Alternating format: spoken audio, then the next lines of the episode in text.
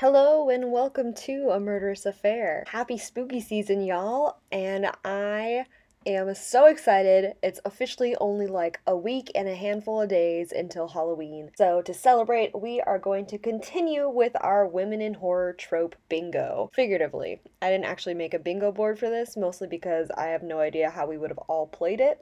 But if you are interested in doing that, I'm sure there's some out there. Today, we are talking about Shayna Hubers who was convicted of murdering her on and off again boyfriend, Ryan Poston. Now, I found this story in this wonderful book called Porn and Murder. This is an actual book that I own on my Kindle account, and it is surprisingly good. I wasn't expecting that much when I got it, mostly because it was free, and I'm actually surprised by how much I enjoy some of the writing in it. I mean, you hear the title and you think, okay, obviously this is going to be really campy, and it's going to take a look at murders committed by sexy women who were portrayed as the total femme fatale, black widow type of person. And believe me, it is. Like, there is definitely that in there. But the writing is actually really good and it's interesting enough that you can actually enjoy the stories that they cover as well. Plus, it's filled with tons of insight and quotes from interviews from different lawyers and investigators, court transcripts. They really did their homework here. It just kind of feels like a script for like one of those true crime TV docu-series. And I appreciate all the work they do because it makes my job a little easier. Let's talk about Shayna Hubers this week, the seemingly good girl gone bad who murdered her boyfriend in what she claimed was self-defense. And at the end, we'll discuss what other tropes in horror she's similar to and some other women who are portrayed in horror movies as kind of under this same paintbrush. Hubers was born on April 8th, 1991, which would make her only 30 years old as of right now. When she was convicted of murder, she was only 21 years old, which is crazy because that's like just when you're starting out your life, basically. By all accounts, she was extremely smart. In an interview with a woman who apparently had grown up with Hubers, named Sarah Robinson, Hubers was, quote, close to genius in my opinion.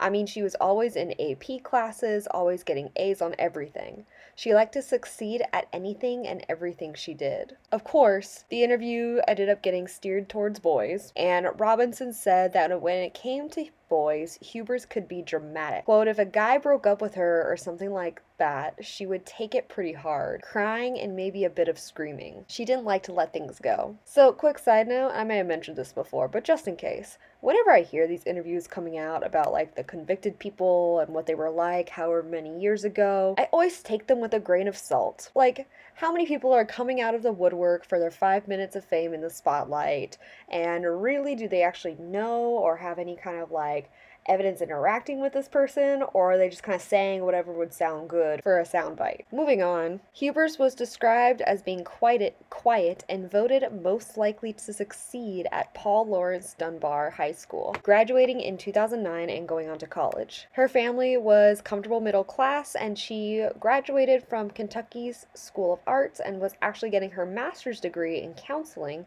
when she ended up getting convicted for her murder for murdering her on again off again boyfriend Ryan Poston. She met Ryan through Facebook's recommending mutual friends system. Apparently Hubers had shown up in one of his friends tagged photos from a spring break and Ryan thought that she was extremely attractive. Now, once again, I'm stopping this whole script thing to point out that at this point she was only like 19 and he was 29 and that is a huge age gap of difference. That kind of raises a bunch of red flags for me. It doesn't excuse murder or anything like that. You know, it just doesn't seem like it would be a scenario I would recommend to any 19 year old girl. So, Ryan was a 29 year old lawyer and business owner who came from a successful family of lawyers. They began to officially date after talking online and then going on their first official date in person. Overall, their whole tumultuous relationship lasted about a year. Throughout the relationship, thousands of messages were exchanged between the two. A majority majority of which were from Hubers and directed towards Ryan. She would post pictures of them on Instagram and they would send photos to each other and ended up sending an actual total of 20,000 Facebook messages. Now, it was actually estimated in police reports that for every 50 messages Hubers sent, Ryan would respond with one. Friends of Ryan claimed that for all Hubers would say and post on social media, they were never in an official committed relationship. According to text messages, Ryan had made three attempts to break up with Hubers, all of which she ignored. There's also records of Ryan texting his cousin and saying, I received 75 messages from her. I am emotionally drained and mentally spent. I hope she leaves me alone. And yet, despite feeling tired of the relationship, they would still go out and do things together. Ryan introduced Hubers to some of his friends, and one of them, Allie Wagner, claimed that she knew there was something wrong from the beginning. She said that Hubers was cold at their first meeting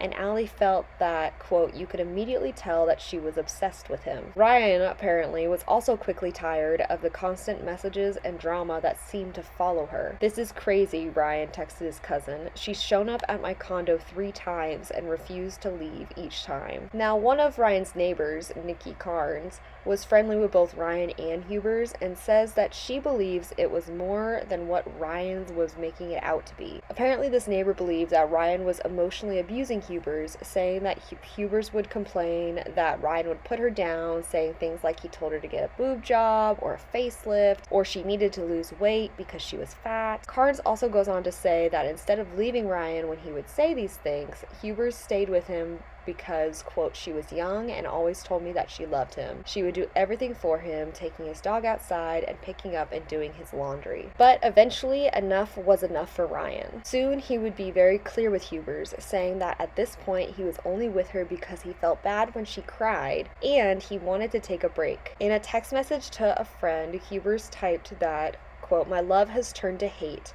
Tonight, when I go to the shooting range with Ryan, I want to turn around, shoot, and kill him and play like it's an accident. In October of 2012, this fantasy of hers would end up becoming a reality. On October 11th, Hubers and Ryan had dinner with his family at Ryan's home. After the dinner, Hubers returned to her home, only to come back a few hours later and the couple got in a huge argument. Ryan said that he wanted to completely end their relationship, which had dragged along at that point for 18 months, and Hubers was furious. Even more so when Ryan revealed that he already had a date scheduled for the next night. Fun fact, who turned out to be the 2012 Miss Ohio. It's not said if Hubers returned her place that night or if she ended up staying with Ryan, but the next morning, her mother testified to picking her up and they went shopping throughout the day. At the end of the day, Hubers' mother tried to convince her to come and stay the night with her mom, but Hubers was adamant on staying the night with Ryan even though she knew he had a date with another woman. Somehow, Ryan found out about Hubers' plans and used this time to return home and try to make Hubers leave, saying that he had no intention of staying the night with her. It was then at 8:53 p.m. on October 12, 2012, that a 911 call was placed from inside of Ryan's condo. Hubers was calling and said, Ma'am, I have killed my boyfriend in self defense. She complied with the police directives, leaving the weapon on the ground and waiting outside for the arresting officers. Her story was that Ryan had beat her and that he wanted her out of his house and was trying to drag her out. She had run back inside and tried to grab her stuff to go, but he stopped her and told her he was going to kill her. When he pulled a gun, she managed to get the gun away from him, and in doing so, it went off, killing Ryan. Now, if you're having a hard time believing this story, don't worry because so am I and that's because it's absolutely untrue. Police took Hubers in and couldn't question her because she immediately asked for a lawyer. It soon became clear, though, that just because they weren't going to ask her questions didn't mean that she would wait quietly. She spent two hours rambling to officers, a story that became more and more complex and convoluted. At one point, she remarked that, quote, Ryan was incredibly vain. He talked about getting a nose job, so I gave him one right here before tapping her own nose. Who does that when they're getting investigated for admitting to killing their boyfriend, even in, quote, self defense? Oh, I don't know. On camera, she could be seen and heard talking to herself, saying things like, I killed him, I did it, I killed him. She would also pace around the room, sing Amazing Grace, and dance. She also made sure to talk about the different ways that Ryan would abuse her and how she had been such a good girlfriend to him. Police detectives observed that it seemed like she couldn't decide which defense to take the temporarily insane defense or a case of self defense. Her stories began changing, and when asked how she knew he was dead, she would say it was because he was twitching. Quote, literally, that's when I knew that he was dead or close to it. The twitching, and that was it. She goes on to say that because he was twitching, and she couldn't stand the thought of him dying slowly, she proceeded to shoot him five more times to finish him off. Ultimately, there was a lot of holes in the self defense angle. While Hubers claimed there was a fight and she had been pushed against bookshelves and knocked against tables, the house, when the house was investigated, everything was well kept and in place. She also stated that Ryan was lunging towards her when she shot the gun at him, but Apparently, from the position that his body was found in, it was more likely that he had been sitting at the table. There also, after interviewing friends and family, had been no outward history of physical abuse like Hubers had claimed, and Ryan's actions didn't seem to match that of the controlling boyfriend that Hubers made him out to be. Her trial was held in 2014, and while Hubers herself didn't take the stand, her social media and the messages she sent to and about Ryan were used. She also had three of her cellmates testify against her, saying that Hubers had told of them of how she had murdered Ryan. One of the cellmates, named Cicely Miller, said how Hubers had, quote, laughed about shooting him in the face and giving him the nose job that he'd always wanted. Another cellmate, Holly Nivens, said that Hubers had made the whole abuse story up and had tried to mess up the apartment herself before police came so it looked like objects had been thrown around. After five hours of jury deliberation, Hubers was found guilty and recommended the sentence of 40 years in prison. Unsurprisingly, there were arguments from Hubers and her attorneys saying that they weren't allowed to present evidence